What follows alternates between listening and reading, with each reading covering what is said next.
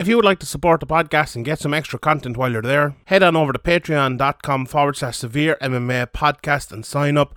From the rewatch to the Q and A, we will have loads of content every week. So sign up, patreon.com forward slash SevereMMA podcast. And now, here's the podcast.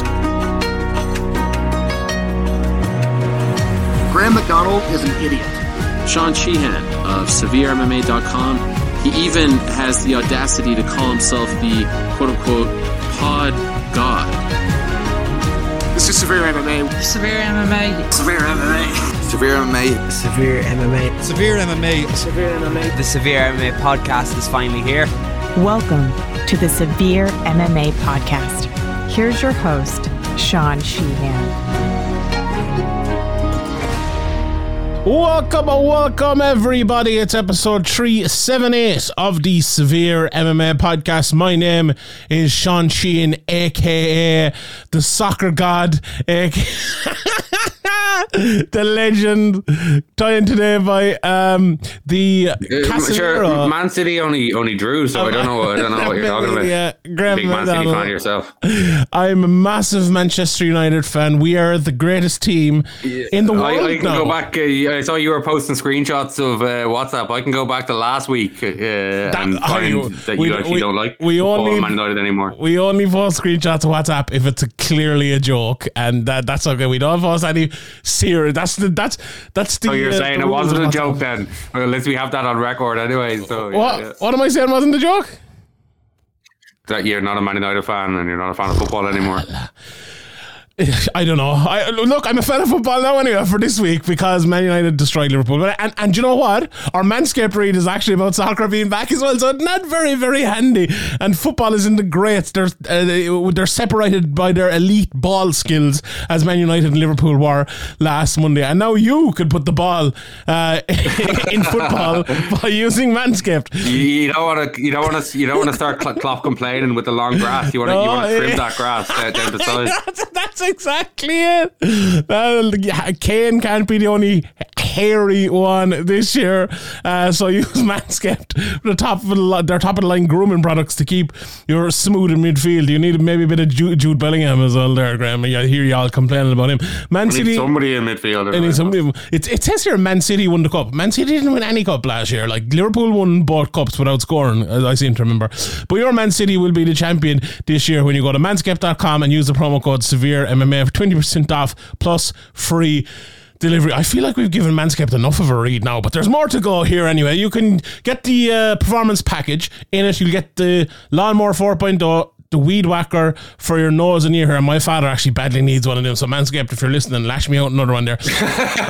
Call him out of the podcast. Fucking hell. Sorry, I actually gave him the last one I got, and he lost it, so I like, I need another one. I have no ear hair. I'm only fucking twenty-two years of age. Uh, Maybe he took it as an insult and just threw it in the bin and sure told you he lost it, and now you're calling them out in public. Fucking, I need it now. He's like, uh, but yeah, there's multiple. Bo- Patrick's probably listening to this now as well, and tell him, Patrick, don't tell him. Anyway, multiple barn formulations and the travel bag and the boxers as well. That uh, Lawnmower four point oh, very good. You basically shave your nether regions with it, for being honest. Uh, it has ceramic blades that reduces nicks and cuts in those nether regions. Uh, this revolutionary tech is the best defense you could find for your Virgil van Dijk balls. Virgil van fucking Dijk balls isn't a great defender anymore, but you know, as good as Alessandro Martinez, maybe, although you don't want to be that small down there. Anyway, the trimmer's back. That's that's one of the greatest jokes I've ever made my whole life. That was fucking fantastic. This, uh, if people have skipped this Manscaped intro, it's actually the worst decision they've ever made because it's been fantastic. The trimmer's battery also lasts ninety minutes. You could be shaving your nether regions for an entire football match. Remember, that seemed, that's what Virgil van Dijk was doing for the first goal. Remember to take your little water break at halftime as well, of course. Their performance package also comes with the Weed Whacker ear and nose hair trimmer, as I mentioned. It's waterproof. I don't know why you'd want to use that with water though. Um, eight thousand R P M motor power, three hundred sixty degree rotary dual blade system that has the proprietary skin safe technology as well, the word I can't say, which which helps to prevent nicks, snags and tugs in those delicate holes. Don't forget as well about the liquid formulations. I was at a wedding there a couple of weeks ago, as everyone's heard about a hundred times now, and I, it was the warmest day on fucking record, I believe, and I used my crop cleanser Uh, Crop Preserver and Crop Reviver even that day, absolutely brilliant, saved me a fucking world of hurt that day. Um, put the Ballon d'Or and make sure your hardware stays, stays shiny with the performance packages Crop Preserver and Crop Reviver as well, which is a spray ball toner. Uh, this package is head to toe top class and an easy choice for the best footballers in Europe and also for Liverpool fans as well. Get twenty percent off and free delivery with promo code Severe M M A Manscaped dot com. That's twenty percent off with free delivery using the code Severe M M A Manscaped dot com. Uh, celebrate a new season of the beautiful game with your newly beautiful balls. Right, Graham. Um, so there's no event to look back on. I'm going to pop in towards the end of this podcast here with a quick review of the One Championship events, um, which uh, will we're recording this beforehand. Everyone will probably guess at this stage. So I'm going to I'm watching him, and I'll have reviewed him as well over in Sherdog. But that's the main mixed martial arts this weekend. No Bellator, no U F C, no P F L. So we're going to have, you know, a little bit of a chat and maybe a quick look back as well on last week. I feel like last week, it was one of those weeks where we recorded a podcast on a Sunday, and usually it's great to get like the instant reaction. I remember I was even talking to Harry when he was on the podcast, and he was kind of saying, Jesus, it's amazing how quickly yourself and Graham were able to like formulate your opinions without thinking about it for a few days. And I was like, ah, yeah, sure, we're kind of used to it. And then the Leon Edwards uh, win happens, and I came to like Monday or Tuesday, I was like, Jesus, do you know what? I wish I had another couple of days to think about that. So we've had another couple of days to think about it, and I, honestly, I kind of haven't been able to stop thinking about it, but not not in like a what's going to be next, or not in like um you know the the majesty of the or the importance of a U K fighter winning it. I just keep thinking about the the majesty of the moment. Maybe is is what I, I keep thinking about. And his father, I think it was his father, wasn't it? In the corner said, "Come on, Leon, don't let him bully you." No, Leon. no, it's not his father. Was it not his father? Coach. Oh, was he? Just, oh, yeah. Like he's like a father figure to him. You call okay. him son and stuff. But uh, yeah, no. Apparently, his his mother sent a message or saw the the video and was like in tears about how he, he treated him like a like a son. Oh yeah, oh, that's great. Okay, he was a father figure as well. And I, I, I saw a funny story today. I was uh, downtown. I saw a Seat Leon. Do you know those cars? And I, I could hear it. In, in a, I could hear it in a Birmingham accent in my head when I saw the back of the car and it said Leon. Like, don't let it bully you, Leon. And it, that's just all, all week, all week. I've just been thinking about that. And my mind usually isn't consumed by M M A in the way it used to be at moments like that. I'm usually thinking about oh, what I have to do for next week, what work I have to do with it. But God almighty, it was it was absolutely fantastic.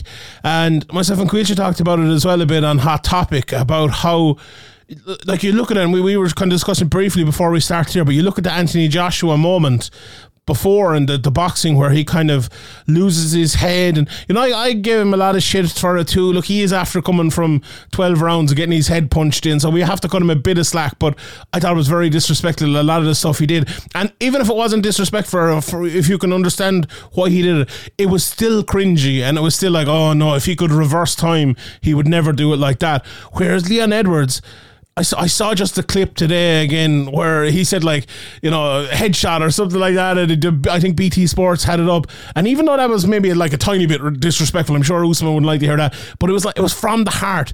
And I, I wrote a bit of an article about it as well. And Leon Edwards has always been this very reserved type of character.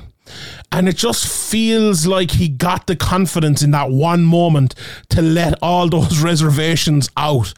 And just to say what he felt, and it all, it, it was incoherent and crazy and mad, but at the same time wonderful, you know, to just hear all of that. And I, I can't stop thinking about it all week. To just, someone, a couple of people have called it lucky, and uh, someone sent me a question over on Twitter today, like, which is most lucky, Man United beating Liverpool, Leon Edwards, or, uh, or McGregor against um Aldo? And I was kind of thinking, oh, uh, definitely, definitely, man, definitely, man, yeah, true. But I was thinking, like, years of preparation, meeting that opportunity gets you that look, really, doesn't it? Like I always say, I would, uh, I always use the the analogy of um, of a hole in one. Someone who's never played golf in their life could never get a hole in one. They could be there for a week and not get a hole in one. You only will be able to get a hole in one if you have the ability to hit the ball one hundred eighty yards or whatever it might be into the hole with some precision.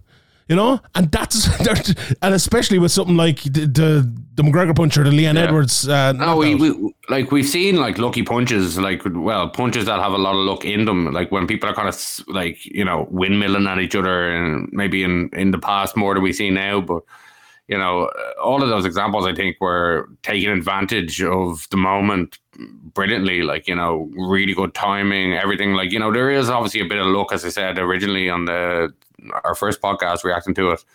You know, you, you zig when you should have zagged, or like if Usman had kind of known that he was out of range of the the one two that kind of Leon pawed out there. But you got, like, there's several, like in a twenty-five minute fight, there's going to be several, like, you know, opportunities, and you've just got to be able to take them. And against somebody like Usman, the opportunities are, are less. You know, there there's very few opportunities, and and Leon just uh, absolutely amazing, as you said. It's just it's like fairy tale stuff. It's like uh, you know, we we watch M M A for a long time, and it's it's it's been a while since you kind of you, you've had that feeling of uh, nearly proud and and happy, and you know, as you say, in seeing. Um, uh, Leon come out of his shell and kind of, you know, uh, say what he thinks without without being like, you know, me, uh, maybe it was a little bit disrespectful, but it wasn't it wasn't disrespectful in he was trying to disrespect him. It was just pure joy coming out and just, you know, stream of consciousness nearly. Um, and it's great to see that, you know, there's a lot of fights, a lot of oversaturation that we've talked about, and it's easy to become kind of cynical in the sport, but something like this really, like, you know, reminds you what a what a brilliant, beautiful sport it is and why we love it so much.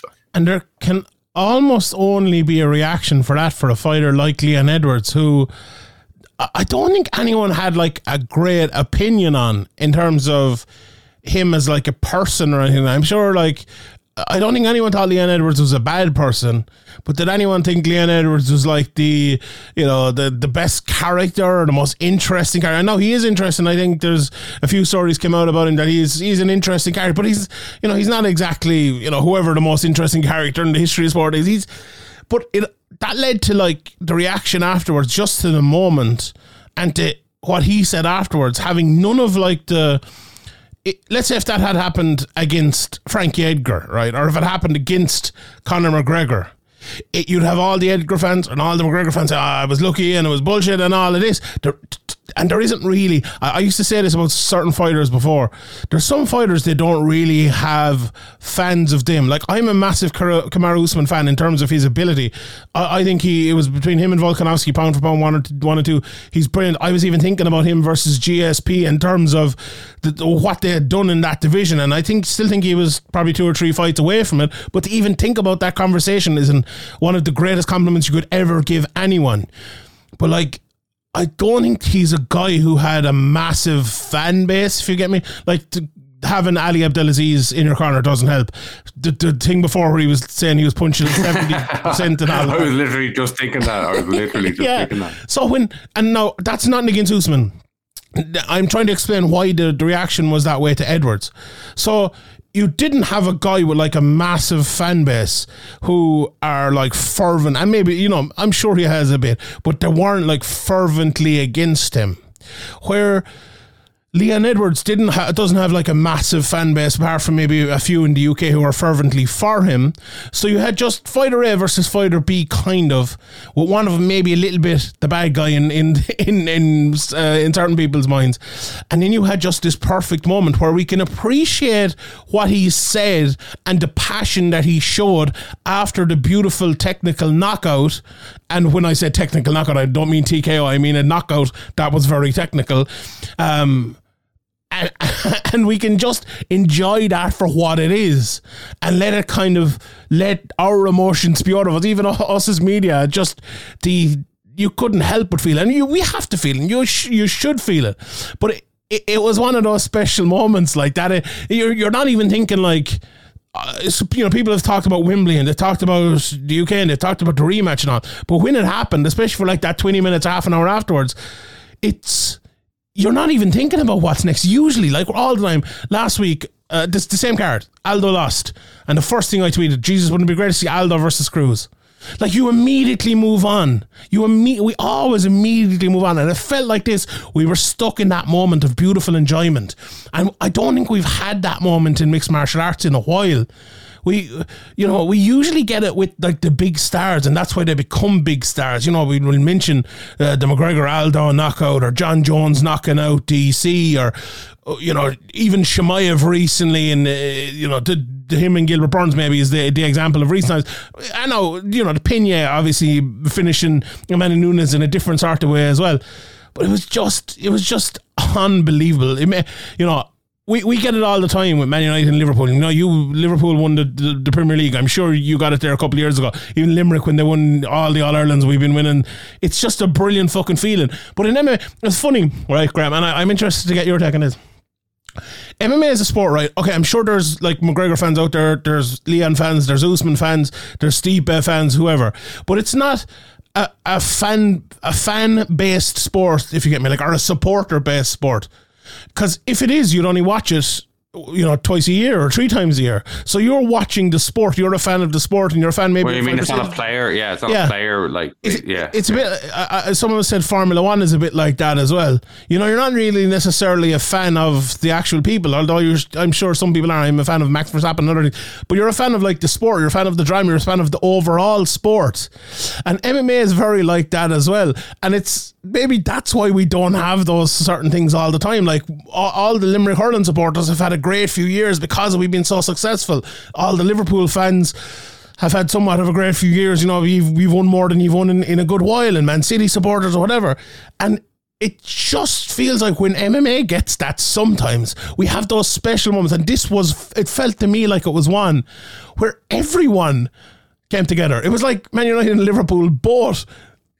You know, rebel to enjoy a result. It was weird. It's like it's it's, it's like uh, compare it to, like, you know, a team that's got to the F A Cup final or something unexpectedly, maybe even like a division down, and they come up against, you know, Man City, and they they're they're getting hammered, and they somehow. It's like Portsmouth that time. Remember Portsmouth and Wigan as well, didn't it? Yeah, yeah. They didn't actually win it though, did they? They did. They both won it. Yeah.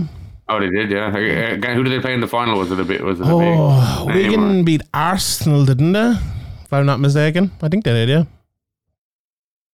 Yeah, I suppose there wasn't there wasn't that huge reaction of, like, oh, we're so happy the underdog won, even though, like, you know, that's kind of how the F A Cup is marketed in in soccer, football, or whatever. Yeah, it's different, you know. I think in America they they seem to, like, follow.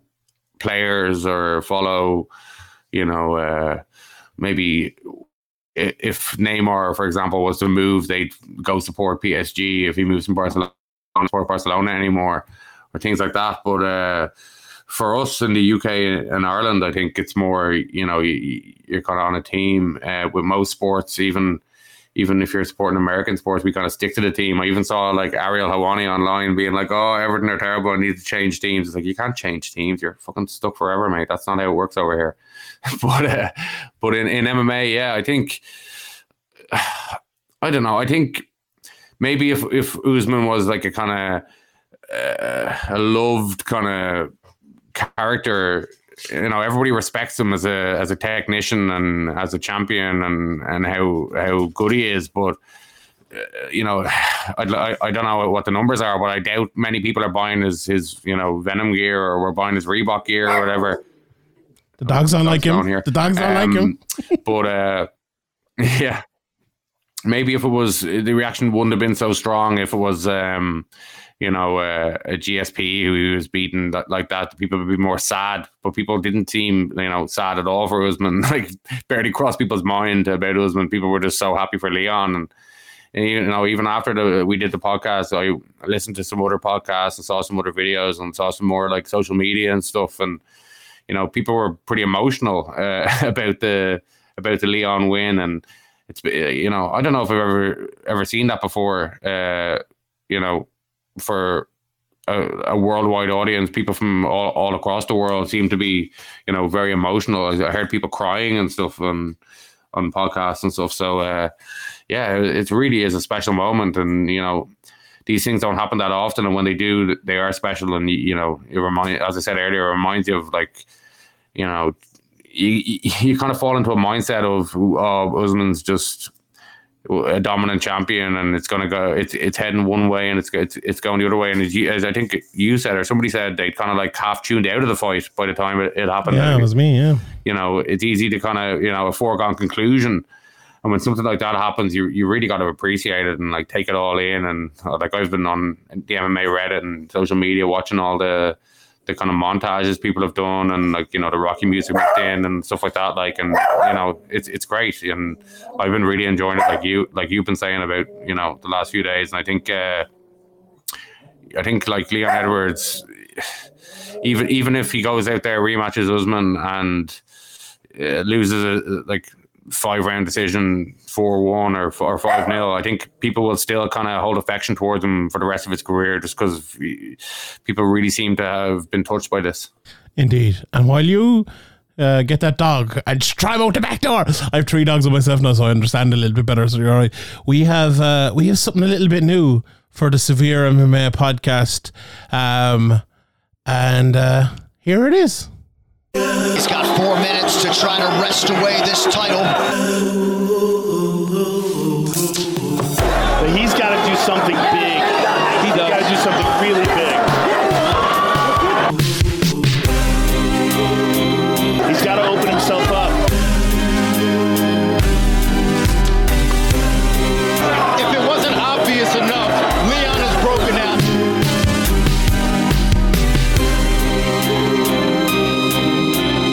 Shame, and he's embarrassed right now with his own performance.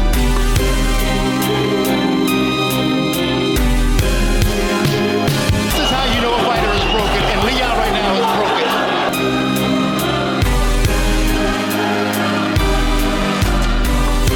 So, Dean, you think making it to the final bell is going to be his win? That's going to be a victory for him. That's a moral victory for him. Not getting finished. Oh, I predict an earthquake up in here. You gotta empty the gas tank here. I predict an earthquake. He may have resigned himself to losing a decision.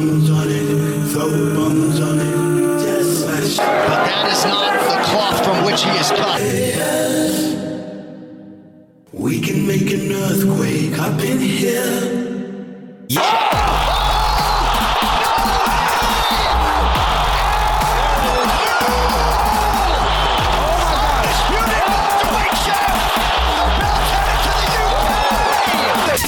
Yeah! Oh! We were writing his obituary! Leon Rocky Edwards, your new welterweight champion! Right, Graham, what you, what you didn't get out of that? I, I like, you know, kind of half ripping off second captains there, I won't lie, but... Yeah, fair play to you. Good job. You beginner going in there, making making these audio beds. It's, beginner? Uh, sounds professional to me. Fucking three hundred seventy-eight episodes in now doing audio. Hardly nah, a beginner at this day. Fuck nah, you're, you're, you're an amateur editor.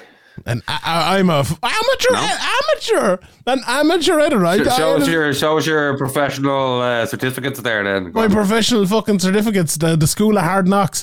Fuck about ten podcasts every week that I edit the audio in. What are you talking no, about? It's, it's all it, it's all about pieces of pieces of paper, Sean. Pa- uh, Patrick, paper, actually, you know? to, to mention him again, he actually did the editing audio course on. He taught me everything, so you know I've taken that to, ah, to the good, next level. Good. You know, I'm basically the Joe Canning. You, you're he's the prodigy, pro, pro. You're a prodigy of a pro. That's we could say that. Yeah, we could say that. Do you know who you could also say that about? You could say that about both Tai Tuivasa and Cyril Gane, I suppose.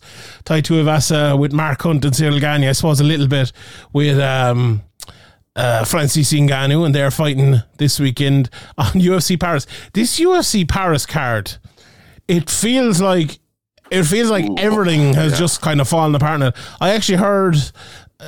Of one person who may be fighting on the card, who is yeah, let's yeah, there might be another fight added or a fight changed on this card by the time this comes out. Let let's just put it. It's not Figlock you're talking about, is it? Uh, is Figlock on it? There was rumors is of Figlock on you're it. Talking about or? No, it's not Figlock. Figlock is on it. Yeah, he is on it. Yeah, he's fighting uh, Faraz Ziam. Um, yeah, so that's uh, that's very very good.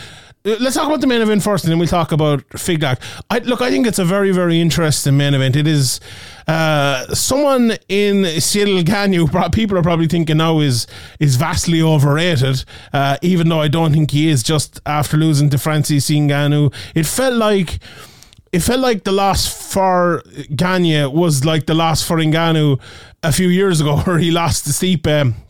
And he needed the loss to get better. It's funny, myself and uh, and Harry Powell actually did a podcast there. I think it came out last week on, on Patreon about loss. Sign up, patreon.com forward slash SevereMMA podcast. Um, and whether you need it or whether you don't need it. And I think we, we kind of came to the conclusion at the end of that, the end of that, okay, you need loss, but you need loss to learn from. And as long as you learn from it, it'll benefit you. And I think that is Cyril Gane's position now. Having said that, though, this is a fight where he's probably and more than likely not going to get wrestled against a guy like Tai Tuivasa, who is a very good technical striker as well, I would say, for the heavyweight division anyway, and an unmercifully hard puncher. To me, the breakdown of this fight is that Gane is probably a little bit more classy, if you want to put it that way, although Tuivasa is good as well, but Tuivasa probably hits harder than Gane and he will need to connect with a big knockout shot to win the fight against Gane. But at the same time, uh, to, to further the Francis Ngannou comparison, when Francis uh, lost that fight uh, to uh, Stipe back in the day, he can... in his next fight, and he absolutely laid an egg against Derek Lewis in a similar sort of matchup, if you want to put it that way, against another dangerous heavyweight. Is there a fear that Cyril Gane does that and it turns into kind of a boring fight, or the fact he's fighting at home in the main event? I don't know. I, I find it hard to gauge a read on this one, Graham, in terms of the mental side. The, the, the technical side, I think I can kind of break it down, but I'm, and if it goes the way I think it goes, it's, it's a pretty easy matchup to break down, I think. But there's more to that to it. How how how are you kind of reading this fight, I suppose, and the more the mental aspect, I suppose, than than the, the physical? Yeah, well, you know, uh, for for I think you know there definitely is a technical gap here, uh, and Cyril Gane should be, if he's looking like he was before the Ngannou fight, which which you know obviously it's it's it's definitely uh, something to think about. But I think he will be. You know, he didn't get knocked out. He kind of just. Didn't do enough. He didn't maybe, you know, he definitely had a lot of things uh, to look back on that fight and improve for him. And he's definitely, you know, he's been kind of, you know, uh, propelled into the into the title picture early in his career.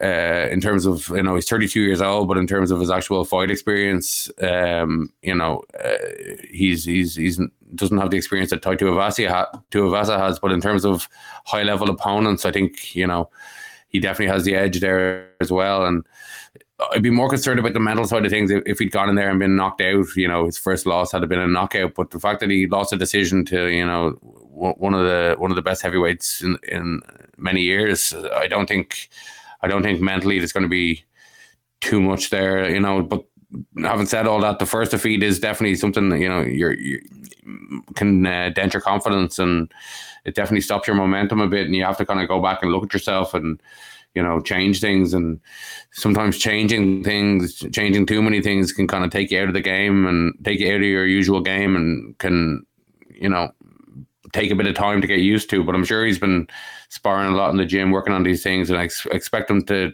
try and make this fight long and not take too many risks and uh, play a technical. And, you know, Tai Tuivasa has been to it a shit, uh, only a couple of decisions over three rounds, and one of them was Arlovski in a fight he like might have lost. It was a it was a really close fight. Um, you know, uh, yeah, I I think this this is really is uh, Cyril Gane's fight to to lose. Yeah, I would tend to agree with you, but as just to kind of further on the point again, like, you never know what that loss is actually going to do, even though it is not a, a knockout loss, as you say, either. But, you know, Francis Ngannou's loss was, wasn't a knockout loss either.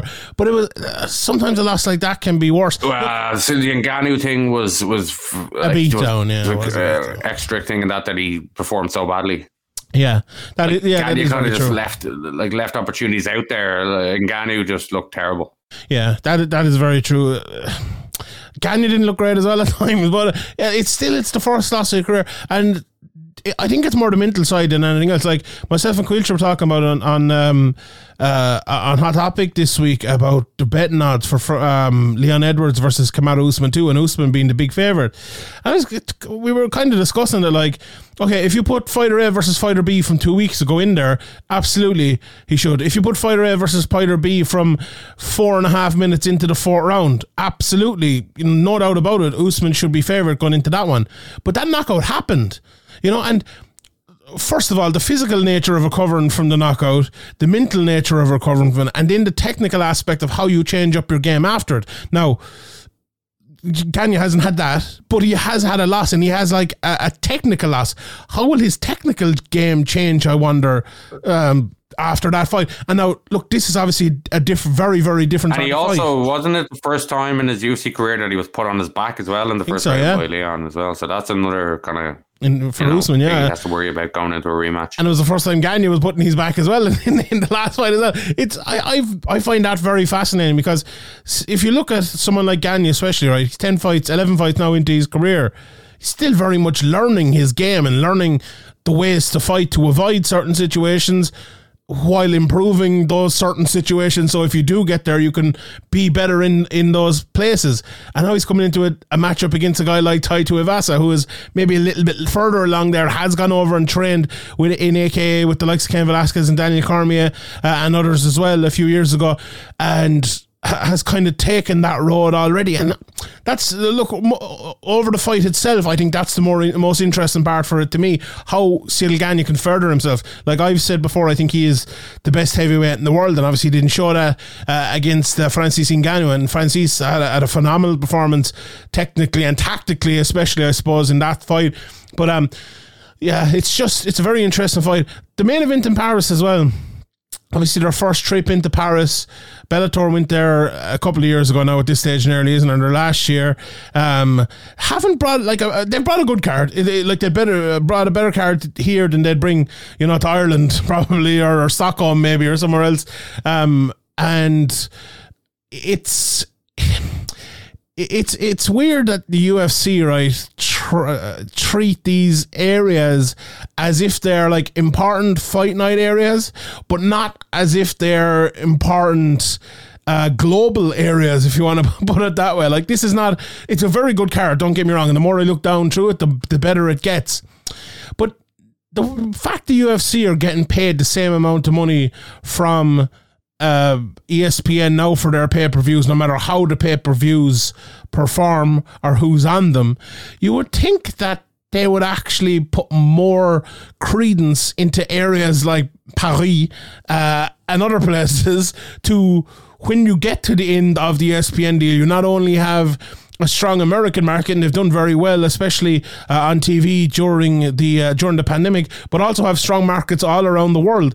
And how you do that is by bringing very, very strong cards. And they're lucky to have someone like uh, Francis Ngannou. They're, they have someone like Cyril Gane. Obviously, Francis not on this card, but they have Cyril Gane to headline it. They were lucky in Ireland. They had um, Conor McGregor. Now they're maybe lucky that they had, obviously, Michael Bisping back in the day, and Paddy Pimblett and others now, and Leon Edwards possibly in, in the U K. I think that's a very interesting thing to look at over the next couple of years, and to see if the U F C, like the U F C, I think they need to cheat a little bit in E S P N and on the pay-per-views, and I, I really think they need to bring a few bigger cards around the world, because we see now, look, the P F L are trying to do it.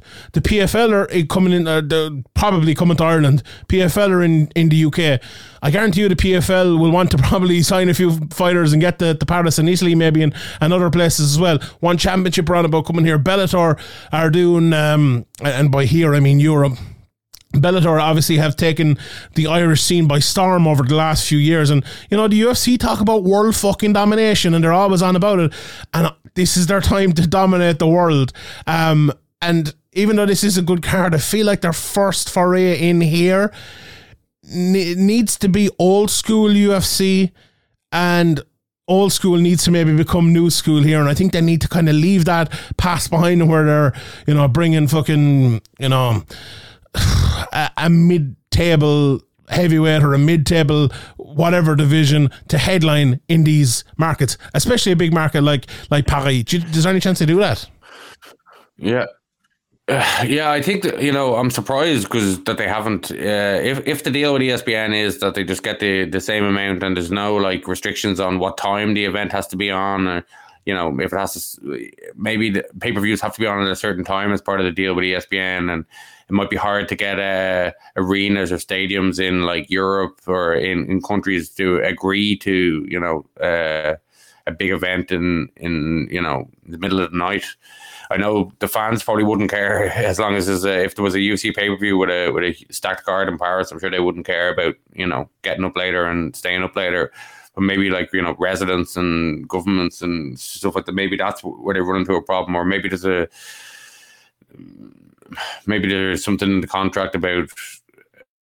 Uh, I'm not even know, saying uh, that though. I, I'm going to say just put pay-per-view worthy cards on fight night cards. You know, like give give us a fucking, you know, give us a a bantamweight title fight in London, you know, or in Europe, or, or you know, Paris or wherever it might be. P- put them on there like they used to do it before a little bit, and they got away from that, and then they started. You know, I think they did it, yeah, and, yeah, they did it a bit with. God, I think they did an interim bantamweight or something. They didn't do it properly. I, I can't remember exactly.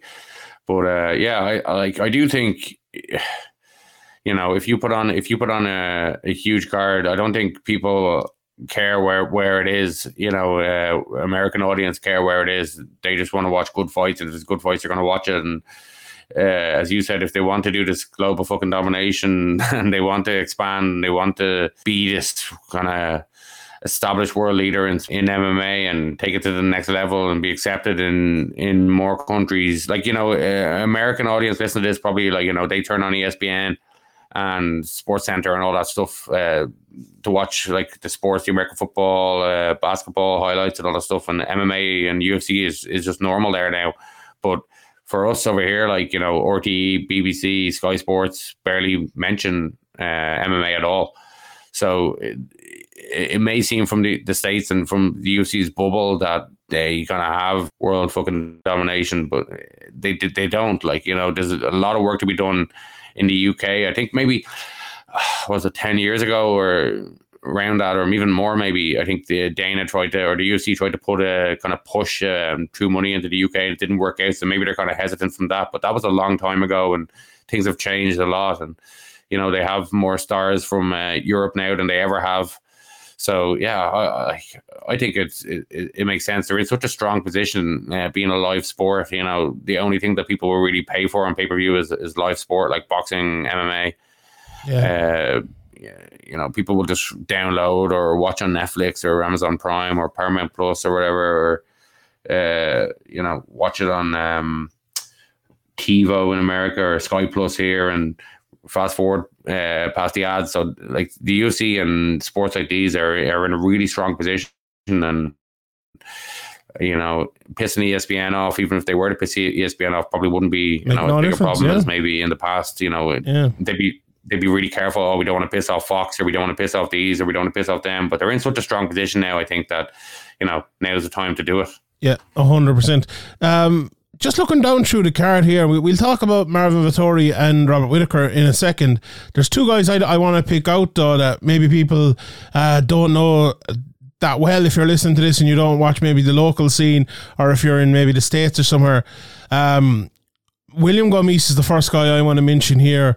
This guy is an absolute monster altogether. I first heard of him uh, when he came into Cage Warriors, uh, and he beat Tobias Cirilla very, very easily back in the middle of uh, of last year. If anyone knows Cirilla, he's lost one fight since, got a big knockout, but he is uh, one of the like the toughest guys in the local scene to fight. He just comes forward and is an absolute fucking animal. And uh, William Gomes just kind of just ran around him for, for three rounds. He's gone on since, and he's fought in a few different places. He's fought in Aries, and he's fought in U A E Warriors and stuff. Got I, I think he got a big kind of money uh, buyout, I suppose is the wrong word, but he uh, I, I don't think Cage Warriors were able to get him back because he performed so well uh, in that fight. He's won three in a row since that. He lost to American Shakhier back in the day. That was back in two thousand sixteen, and Saladin Padanas as well.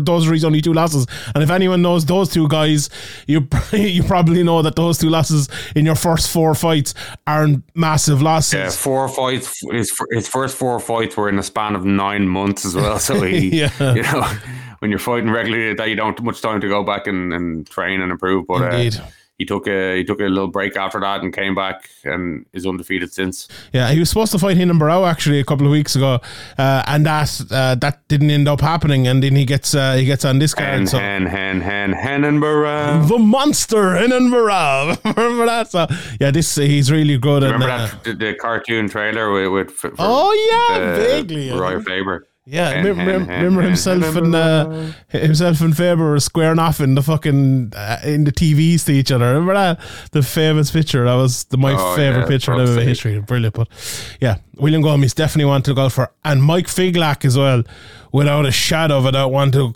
look out for. Uh, I think a lot of people, me included, were surprised he got signed this early. He's he's a guy kind of climbing the ranks uh, in. Cage Warriors, and I just hope it's not another Reece McKee sort of situation here where it's a one or two fights too early. But the thing about Figlak is he's had that Aggie Sardari fight the last time. Like, Sardari is uh, Cage Warriors championship level. He obviously uh, lost his title to, to Joe McColgan there, what was it, last year-ish, um, and Figlak came in and, and he, he beat him pretty comprehensively uh, in his last fight. Only, when was that was only last month, wasn't it? It was a brilliant performance, and before that, he has some fantastic wins. He's beaten Stevie McIntosh, Kieran Lister, Oban Elliott, and people know how high I am in Oban Elliott. Even as an amateur, you know, he fought Jack Shore, he lost him, it was a long time ago, but he's beaten Scott Pedersen and Chris uh, um, Chris Sterling and other people as well back in uh, back in the day. So this, you know, fighting Oban Elliott in your third he's fight, been fighting since twenty thirteen, yeah. You know, he's he's been around a long time. Maybe it's early in his pro career, but he, he definitely has been around a long time, and he, although he's been winning a lot of decisions uh, recently, he's been he's been showing that he's developing uh, fight to fight. He's he's really tough out for any for anybody, and I'll be I'll be definitely uh, looking at uh, the prop uh, on decision to Figlak here, because he, there could be some money to be made, I think. There could. Although he's got good hands in him too, but he's I think he's been getting more technical and rounding out his game over the last few fights. You know, people uh, might know him and his brother Matthias as well, who Ian Gary fought, but he's been on a run since Ian Gary beat him. Like, a lot, you could see these are the next Leon and Fabian Edwards maybe coming through in, on the U K scene. Two absolute animals of brothers, and it's great to see uh, Mike Figlak on this. He's a very good boxer, but as I said, rounding out his uh, his ability, I suppose, coming in here. I want to ask you, Graham, as well. I asked this if, to uh, Quilcha and Hot Topic. Do you know what, when we were going into the Leon Edwards fight last week, and I'm popping back to Leon Edwards as well again because I can't stop thinking about it. Um... Everyone was kind of giving, oh, he's not getting enough support and there's not enough people talking about him. And I think, look, a lot of that was to do with the fact that Usman was the big favourite, and a lot of people, myself included, and I think you included as well, thought that Usman was, was going to win pretty comprehensively. Do you think there's any part of it that, like, the U K scene especially, and the U K M M A scene, weren't really behind him massively because he, because he wasn't a Cage Warriors guy? I think, I don't know, I just feel like there's a bit yeah. of that in it. Do you, do you think there's a bit of that? I don't, I don't know what the reason is. Um, maybe, maybe you know, they, they they didn't feel like they were on the journey with him like they do with some other guys. But I was trying to remember which fight it was. I, maybe it was Gunnar Nelson where it was a split decision, and I think Leon got booed by the by the English crowd. Yeah, someone actually so sent me that today. Yeah, booing, but it, yeah. Was was that Gunnar Nelson? Was that that fight? Or not sure which fight it was, but someone sent me like the screenshot of uh, uh, Leon Edwards. So you know, a, f- a fella actually made the call himself, and he said, "Leon Edwards getting booed. I still think he's going to be a champion one of these days," or something like that. So there was, he was getting booed at one stage, like. Yeah, yeah. So you know, he definitely hasn't. You know, people. A lot of people will will probably re- revise history and say they were always supporting him, but. You know, not a lot of people, when when he deserved title shots or when he deserved big fights, not a lot of people were on, that I could see anyway, were on social media, you know, with their hashtags and uh, supporting him and all that stuff. Everybody seemed to be overlooking him, and he just flew under the radar, I think, uh, to a lot of people. Maybe it's because of, uh, you know, being kind of shy to show his personality in, in video interviews and stuff doesn't help like that. People that don't really feel like they know you maybe as, as much as they know other fighters, and uh, you know, if it was going, the Gunnar Nelson fight, maybe people feel like they've kind of been on the journey with Gunnar Nelson more than they have with Leon Edwards, even though Gunnar is Icelandic and and Leon's a hometown guy there in England. But yeah, I don't know. I don't know what it is. Uh, I, I think it's just a combination of of flying, of you know, maybe not being on the radar as a as a young fighter before he before he rose up through the ranks and got signed to the U F C, and people not really feeling that connected to him because of it maybe not being the best speaker or whatever, things like that. And yeah, uh, it's hard to know. It's hard to put your finger on some of these things, but as I said earlier, I do think he's definitely turned the corner. I don't think this is a this is a once off. I think he's gonna, you know, continue to have a lot of fans. I don't know, you know, how much, um, how many pay per views he's gonna sell. Like, uh, I'd say a lot of his fan base might be, you know, European or things like that. But I'd definitely be interested to see what what, what his next pay per view, maybe what his net, not what his next pay per view does, because if it's an Usman rematch, I think it'll it'll do big numbers either way. But Um, as he goes on, maybe his fight after that, see what the numbers are, because, you know, once once people are invested, they're invested for good. They're invested for life. Yeah, that's true. I mean, I, I'm interested, like, I'd love to get Brad on maybe at some stage to talk about it. Maybe, you know, I don't know who else you could get, maybe Jude Samuel or something, but it just, I always felt, and maybe I'm wrong here now, and it's, I don't think it's this way with, like, the people in the promotion themselves, but I always felt like Bama was cage fighting, and the Cage Warriors scene was mixed martial arts, if you get me. Like, Bama was kind of like the, the, the dinner dance with a cage in the middle, you know, with loads of tables around it, and you go out for dinner and you'd watch a fight where, you know, and you have Alex Reed fighting and, and, and people like that, whereas Cage Warriors was like the, you know, Nathaniel Wood fighting this weekend and Jack Shores and people like that coming through. And maybe that's unfair, right? Maybe that's unfair, but it feels like that's kind of, that's the perception in my head. I may, might be a lot of the way off. Yeah. And yeah, I don't know if you went back and looked at it. I know the Cage Warriors have a phenomenal record of getting uh, fighters to the U F C, but Bama don't, don't have too bad of a, yeah. a record either. Myself and Quilcha, you know, are actually uh, going to do a podcast about that in the next couple of weeks, because Quilcha actually said that in the podcast as well, and we're going we're going to go through it, especially some of the, maybe the Bama Ireland cards. A lot of great talent in that. Like, you even look at Jacasey now, and Bama, you know, Bama have a champion now as well, and the Cage Warriors don't have one, I don't think. So Bama have, you know, props. They take their props. They've they've done it very well. So it, it was, those were a very interesting few years, I suppose, in the scene before the scene became as ex- easily accessible, I suppose, as it is now with streaming and, and different things. And obviously, Bama are kind of gone. To uh, they never officially went, I don't think, and there was rumors they were coming back and, and things. But uh, yeah, we have kind of the we had the Bama tour for a while, and I suppose we know Swallow, we have been swallowed up by Bellator. Yeah, yeah, indeed. Um. Robert Whittaker, Marvin Vettori, Graham, what, what do you think of it? I suppose this is another que- uh, question as well of where Robert Whittaker is in his career at the moment. Like, I, I think Whittaker is a better fighter than, than Vettori. I think um, Vettori is good when he can fight his game, but Robert Whittaker, what I, I think what he is best at is taking people out of their game and forcing them to, to be kind of jittery, I suppose. That's what he always did to Yoel Romero. He never let him kind of get into a rhythm. Um, and I think if he can keep Marvin Vettori out of his rhythm, I think that's how he wins the fight, very simply put there. But, like, Robert Whittaker has lost now a couple of times to Adesanya. I don't think he's going to make that cut back down to one seventy. Probably too small to go up to two oh five. It feels like he's in a bit of a no man's land now. We saw last yeah. week you could be in a no man's land for a very short time. One punch or one kick to the dome is all it takes to take it out of it. But at this very precise moment, it's a, it's a big mental fight for Robert Whittaker here, isn't it? Yeah, like, he's come through a, a lot of adversity, a lot of injuries. You know, he's lost, as you said, twice to Adesanya, who's a champion. So he's in a he's in a position where you could easily get demotivated, and he's already been champion, obviously. Uh, he's already achieved kind of, you know, what he set out to when he when he started M M A, or he, what he dreamed of when he started M M A. So, like, you could understand if the motivation isn't there to, to put in the work. Maybe like Vettori is going to put in, but having said all that, I I, uh, I think the, the skill level from what we've seen in the past between Whittaker and Vettori is is pretty large, and I think, like, Whittaker could probably, you know, mix it up on the feet and make it difficult, but he could also take it to the ground if he wanted to, and probably, you know, stay on top, land shots, and uh, mix that into his game as well. So I think he has multiple ways to go about this, and Uh, Vittori's a, a tough-nosed guy. He's good. He's improved a lot, but he, at the same time, he's still a bit one-dimensional uh, in compared to, to Robert Whittaker, and he's a bit of a, you know, blood and guts fighter, and and that's great and all. But uh, when you come up against top-level guys like uh, Robert Whittaker, I think, you know, uh, as I said earlier with another fight, it's it's kind of Whittaker's fight to lose, but.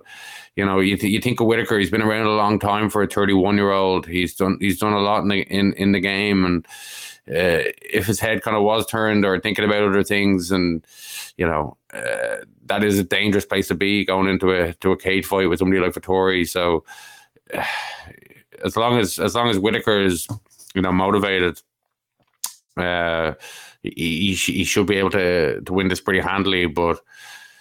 Yeah, I'd like uh, you know, I'd like to see what kind of shape he's in uh, on the scales and things like that. But uh, uh, I, I, I definitely be picking Robert Whittaker. But if if he was to go in there and kind of look like um, look like he's kind of not interested in him anymore, I wouldn't I wouldn't be too surprised either.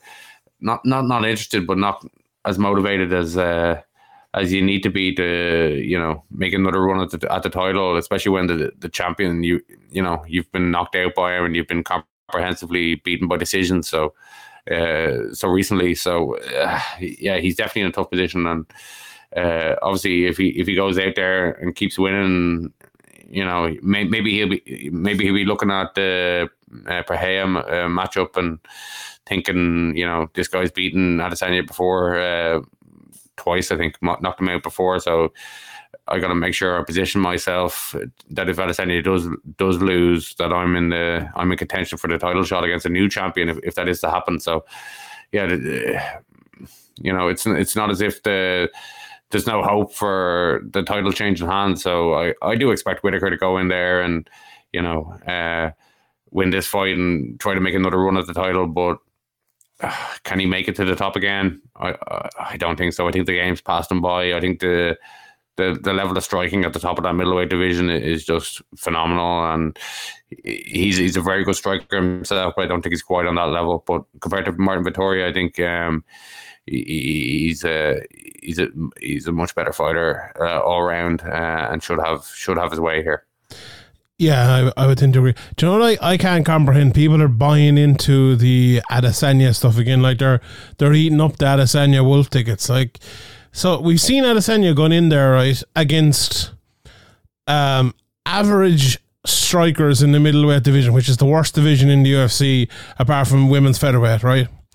Uh, and he takes it so easy against them for five rounds in fear that he gets hit with one shot and knocked out, right? Now he's going in there with a guy who's knocked him out, a world champion kickboxer, and they're, uh, people are expecting this to be an exciting fight. Like... If Adesanya is defensive in those fights, imagine what the fuck he's going to be like in this fight. The only saving grace I think might happen here is Adesanya might be able to take him down. Like, if he's been working a lot and he's wrestled over the last few years, obviously uh, Pereira is very new to mixed martial arts. Maybe, like, that's the one, one saving grace. Like, my saving grace in a kickboxer versus kickboxer fight is a takedown. I don't think that's I don't think that's a good option. People are fucking going for a lot of takedowns though. For a guy who never does that, you know, you can end up getting tired in a in a five maybe, round yeah, fight. Maybe, but I, I I think he'd be smart enough to get knock over him if they don't work as well. But I just think this is another guaranteed snooze fest. Like if I. Uh, Jesus Christ, there's no guarantees in mixed martial arts, and I'm make, I, might, I might very well make myself sound like a fool here, but I have to call it. I have to give my opinion on it. But God Almighty, I I, I don't think there's a fight that could be more fucking snooze fest possible than this one. Really, I really don't like. I, I, I you look at it right, and you think, oh, this world class kickboxer against another world class kickboxer, and they have history and all of that. But this is mixed martial arts; it's not going to go that way. And it's also a, a mixed martial artist who we have seen. There's enough tape on now to know the way he fights, and the way he fights is not an exciting manner. It's a safe manner. Now that's grand. I, I it's look, he's very good, and lads like Harry Powell love it, you know, and they'll go back and they'll bring it, break it down. And I, that, I'm not saying that in a derogatory way now, in any way. Absolutely, people should like that, and I like that myself a little bit as well. And I, I actually, do you know what? I actually don't mind it that much for this fight. It's the Cannoneer fights and the fucking other fights like that that it annoys me for. Like if you're fighting Yoel Romero, absolutely be fucking defensive. Don't get hit against him. me for fighting Pereira. I, I think uh, maybe I'm wrong, but I think it wouldn't annoy you so much if he if he didn't know that he had more. You know, if that's he went true for as well. It. Yeah, that's true as well. But it's also the fact that he is like so much better than them. It's it's almost like fucking Man City playing against Mansfield, getting two nil up, and then just kind of passing the ball around for the rest of it. You know, they go out and win seven nil like. You know that. But uh, that, you know, a lot of fighters go in there and they're kind of afraid of his striking, and then they they let him do his thing. Like. Yeah, but if you're good enough, he's gonna come out, like he's going to come out strong early. He's going to try and, you know, get this done quick. He doesn't want to end up on his back and look like uh, a fish out of water. Yeah, but come on, like if you're if you're good enough to, you're already keeping the fight on the feet the whole time. You're stopping their takedown. Surely there's a few more things you can do to make the fight a little bit more interesting. Like this is this is mixed martial arts. Like there's a it's prize fighting. It's not just fighting. People need to remember that as well. And am I did. It's very easy for me to say it here, and there's probably people listening to this and go, what the fuck are you talking about? He's gone out winning the fight and he's doing it the right way. Make but money, save the, save the brain. Yeah. You know? People are not, the long term. P- people are not going to forget this. People are not going to forget the way Adesanya is. And I remember last time we did the podcast and I said it, I never had more people praising me for actually saying it. And a lot of people won't say it because, like, maybe they're afraid to say it, or, you know, and I try to, I, I want to be very respectful of the fighters, but I also have to call it down the middle and to call it the facts and look at the sport that we have. And that, the sport we have is fucking prize fighting, and to be more exciting, to put on shows that people want to see. Now this is a fight I'm sure people want to see, but like, would it be more of a fight people wanted to see if he head kick knocked out fucking Jared Cannonier? Probably actually would be, like, even as weird as that sounds. I, I just can't trust him to, like, if I was in America and I had to pay seventy quid for this, I wouldn't be paying it. There's no way, like, there's no, there's just fucking no way I'd be paying the seventy quid for this. Just not a hope. But anyway, let's, uh, let me throw it over to Sean Sheehan here to talk a quick bit of One Championship. Thank you very much, Shawnee. Yes, here is a quick review of, uh, of the One Championship cards from uh, the weekend. And when I say quick, I mean quick. We got very quick here. So I got to one one six one first, uh, or one sixty. Was it one one sixty? Yeah, it was one one sixty. And then we'd won on Prime one. So uh, that started off with Agasa uh, beating Nakusu. Uh, Agasa was a very good Indian wrestler slash judoka, but he had better strikes against the B J J artists, and that's what won it for him. Just way more crisp, got all the way in, uh, forced Nakusu to enter wily and got caught. One of those ones where he comes inside, just stood there and got fucking knocked out, basically, and that's exactly uh, that's exactly here. And he got finished with a beautiful hammer fist on the ground as well, so a nice finish there for him. Uh, there's a bit of uh, submission grappling there. uh, Tommy Langarker got the fifty k bonus after winning a decision and went for a few front chokes, uh, got, went for a bit of an arm bar, did manage to get a win for a bit of a leg lock and a beautiful transition to the back, which I very much enjoyed. um But yeah, he, uh, he defended, uh, did Kanuto very well, defended the uh, body triangle and trapped, uh, his arm getting trapped, and he, even the mount and the head and arm choke, so good stuff there. And uh, Langacker, I think, won the decision. I don't know the criteria of fucking pajama wrestling, but that was, uh, it wasn't pajamas either, it was, no, it was gi, or not, no, no gi, no gi. So yeah. Um, Paul Elliott then, uh, I suppose, did what Paul Elliott does. Went out there, almost knocked out Batur, and then got fucked up himself.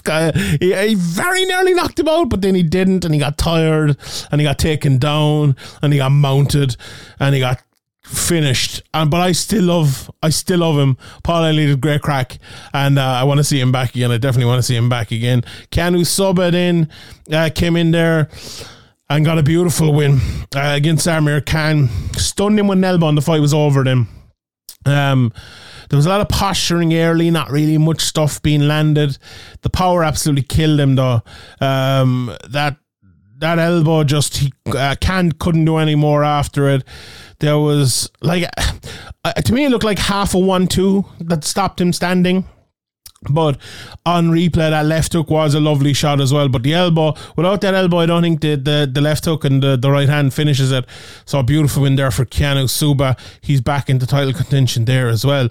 Bit of Muay tied in Ritwada against Samapet. An absolutely massive K O with a one two straight down the middle middle, middle for uh, for Samapet. So if you haven't checked that out, please do. And then we had the two title fights. We had uh, Tan Lee versus uh, Kai Tang for for the, I don't know what, it's the featherweight, but one fifty-five title, and then the other one is lightweight, but one seventy, I think. Anyway, I don't know, one championship of weird. Kai Tang basically dominated this fight. Uh, he landed loads of jabs to the body and legs early. Uh, Lee was trying to make it wild. Tan Lee was trying to make it wild, uh, but he was just reaching in too much and not landing. In the second round, that leg was absolutely destroyed by Tang Kai. Uh, Lee tried to take down, couldn't get it. He did land a couple of hard shots late and a nice knee as well, but the damage literally was already done. The third round is kind of an off round for Kai Tang, mostly, but for kind of both of them. Um, I, I, you know, it's not scored round by round, but if it was, I think I'd probably give that one to, to Lee, and it's the only one I probably give to Lee. Uh, Kai Tang hurt him badly with left hooks in the fourth, dropped him twice, but it seemed to kind of wake up Dan Lee a bit, who landed a big left hook of his own uh, late in that fourth round. It was very good there as well. And then the fifth, Kai Tang was on his bike, landed one or two, a great exchange late in the last fifteen seconds or so of the fight, but Kai Tang won the fight, rightly so, and is the new champion there in that welter uh, featherweight slash lightweight division over one championship. And honestly, I think he's brilliant. I think this guy is up there with any of the prospects in the world, let's say in the featherweight division in, in the U F C. I would love to see him in there with a guy like Ilia Topuria or something like that. His jab is really good, his leg kicks, his takedown defense. This guy is exceptional, like really really exceptional, and they announced him as the first male world champion from China as well, so that's a big thing, you know, they're in the Asian market, and this guy is not just, you know, some random Chinese guy who can fight. You know, this guy's a brilliant brilliant fighter. If he was from China or fucking Chile or Cork, you know, he's a very very very good fighter, and uh, they have a they have a good one on their hands there. Then in the main event, the rematch between uh, Ok Rae Yoon and Christian Lee. The first fight, you know, I gave it to Christian Lee, but uh, Ok ended up getting the decision, and Christian Lee came in here and you could see that his mindset was never fucking again. I'm never again am I go- not going to even going to get to a decision, never mind lose a decision. And he just went out there for the, f- the stoppage from second one. No, I wouldn't say from second one. I would say from about second fifteen. Um, Ok won the first fifteen-ish seconds. He landed some good shots, but Christian Lee turned it around immediately. Like, Uh, myself and Ian talked about what Ok needed to do to win this fight, and I think it was to up the pace a little bit, land a few more shots. And he did that early. You could see he was trying to do that. But what Lee needed to do was land even more and do even more and land even more power. And that's just all he tried to do. Landed a big head kick midway through the round. Beautiful jabs. Ok did land a nice right hand midway through the first round, but a huge knockdown for Lee late with some knees to the downed opponent, which are allowed in one championship. Even one or two to the back of the head, I think, here, which was a bit, ooh. Uh, and he got up. Another knockdown. And, it, you know, it was one of those rounds, uh, I tweeted it was closer to a ten seven than a, than a ten nine, but it was probably a ten eighty for scoring it that way. An absolute destruction. But no score mattered this time, because Christian Lee came out, knocked out Ok with a, knocked down Ok with a big right hand.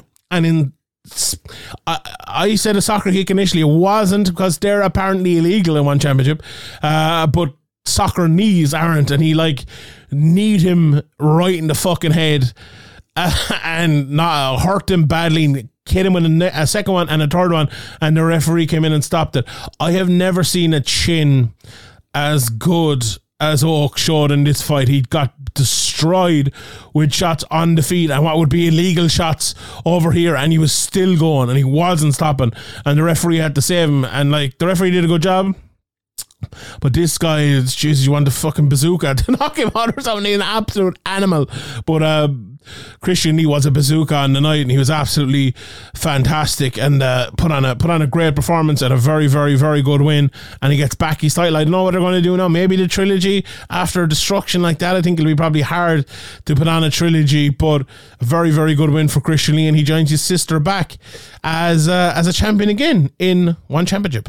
He not only joins his sister, but he also joins Demetrius Johnson as well, uh, as another champion uh, after he uh, beat Adriano Moraes in one of my favourite fights of the year, if I'm being honest. An unbelievable, I would say, comeback. And uh, I think it was a comeback. Uh, if you didn't see the fight, I'll, I'll run through it quickly. I suppose it's the easiest way to do it. Uh, Demetrius started off the fight switching stances. Um, he was landing more, but Moraes was landing harder. Uh, Moraes got a takedown. Uh, D J was looking to set up a triangle, but it was no good. Moraes ended up on top, landed the better stuff there. Um, lovely few elbows and stuff. Demetrius landed one lovely elbow as well and cut Moraes with it. Definitely a Moraes round, though, even though it's not scored as a, as a full round, but beautiful stuff from Moraes. Second round, even better from Moraes. Big right hand. D J was badly wobbled by a head kick and almost finished again with those grounded knees, but he survived, got on the bottom, uh, ended up taking a few shots there, but got towards the end of the round. But in the start of the third, I think Moraes had clearly slowed down, not to go full Drogon or anything, but D J was picking him off. Um, the jab and the left hook, when he was switching stances, were just perfect from D J. Landed a beautiful elbow against the cage, did Moraes, but that was his only real thing in that third round. Knees in the clinch from D J were beautiful, and it was all D J in that round. Four round, very slow to start it off, a lot of clinching.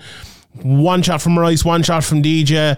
Not much in it, but you could kind of tell in the middle part of the round that Moraes was really, really tired, but he threw this one massive elbow down through the middle, and it, you could see it hurt D J, but D J walked straight through it. And it was one of those shots that I think both guys knew at that stage. It's like, I can't finish this guy. He can't finish me. And at that point, D J was like, let's go. And he went. And he landed a massive right hand down through the middle and a beautiful knee. Almost a grounded knee, but it wasn't. It would have been a legal knee even in Bellator, the U F C, or anywhere. And he finished Moraes with it. A brilliant back and forth fight. Um... I, I said in my Sherdog preview, which will be out after this, I suppose. Uh, it, it reminded it reminded me, or no, maybe before. It reminded me of a a boxing bout, or no, a championship fucking heavyweight bout, like Klitschko against fucking uh, Anthony Joshua or something like that. An absolutely brilliant fight altogether, and a, a brilliant win for Demetrius at this stage of his career. I know people probably say, "Oh, it's one championship and all," but Moraes is very good and much bigger than him. Like, this is one thirty-five pounds. You know, which is like, oh, we put up the weight ten pounds, but you know, lads are still kind of cutting to get down there and, you know, failing fucking hydration tests and left, right and center and different things like that. This guy is more like, Josh Gross said, it's like a lightweight against the flyweight, and it was. And Demetrius to win that fight just shows how great he is, uh, after losing the first one especially again. An absolutely brilliant win from Demetrius Johnson. What a legend.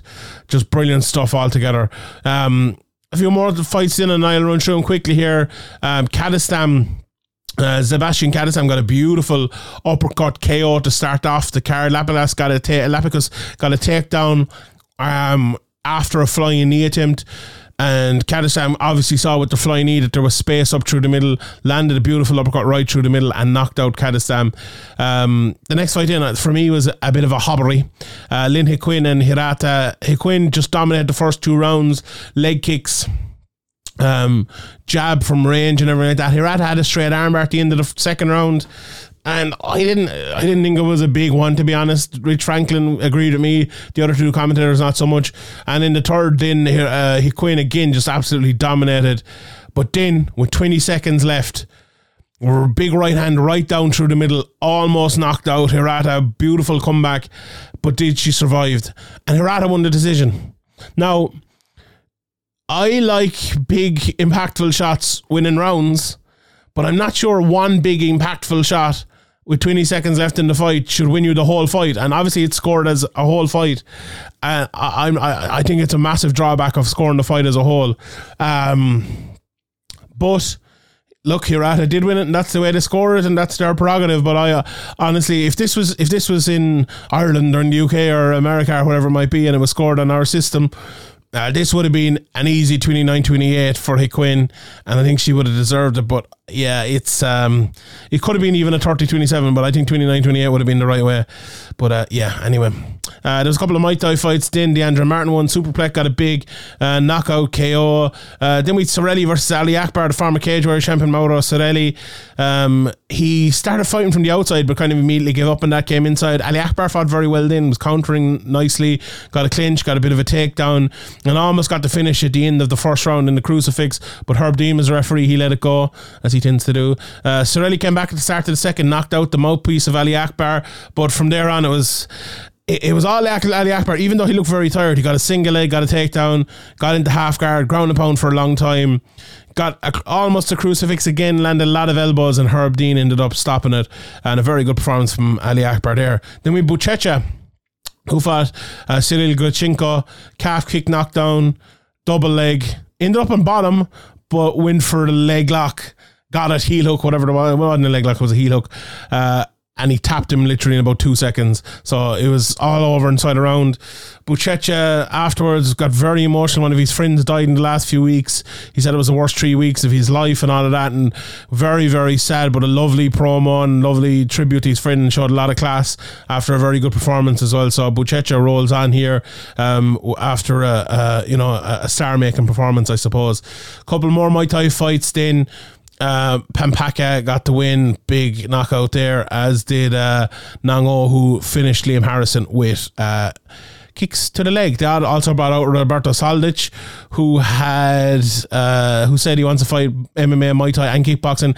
Kaddestam had called him out earlier in the night, and he said, yeah, let's do it. So it sounds like Kaddestam versus Soldic is a go, and uh, do you know what? Be kind of fun. So that's uh, that's that. That's it from uh, One Championship, lads. I hope you enjoyed this report, and I hope you enjoyed the podcast altogether. Let me know, let people know as well about that sting earlier if you enjoyed it, uh, or the audio bed or whatever it's called. Um, if you did enjoy it, let me know, let everyone know. At Sean Sheehan B A, follow Graham as well at SevereMMA, at SevereMMA Pod. Uh, no Q and A this week, uh, but I might do a rewatch or something like that. Um, but we have some good stuff coming later in the week. Myself and Ian have a podcast talking about the number two promotion, which is very interesting after uh, the One Championship card especially. Uh, that'll be out on Wednesday, and we'll have a Speaker's Corner on Thursday as well. So lots of stuff to come as always over on Patreon. I'll leave it at that. Sean Sheehan, SevereMMA dot com, Graham McDonald. We'll see you all next week. Good luck.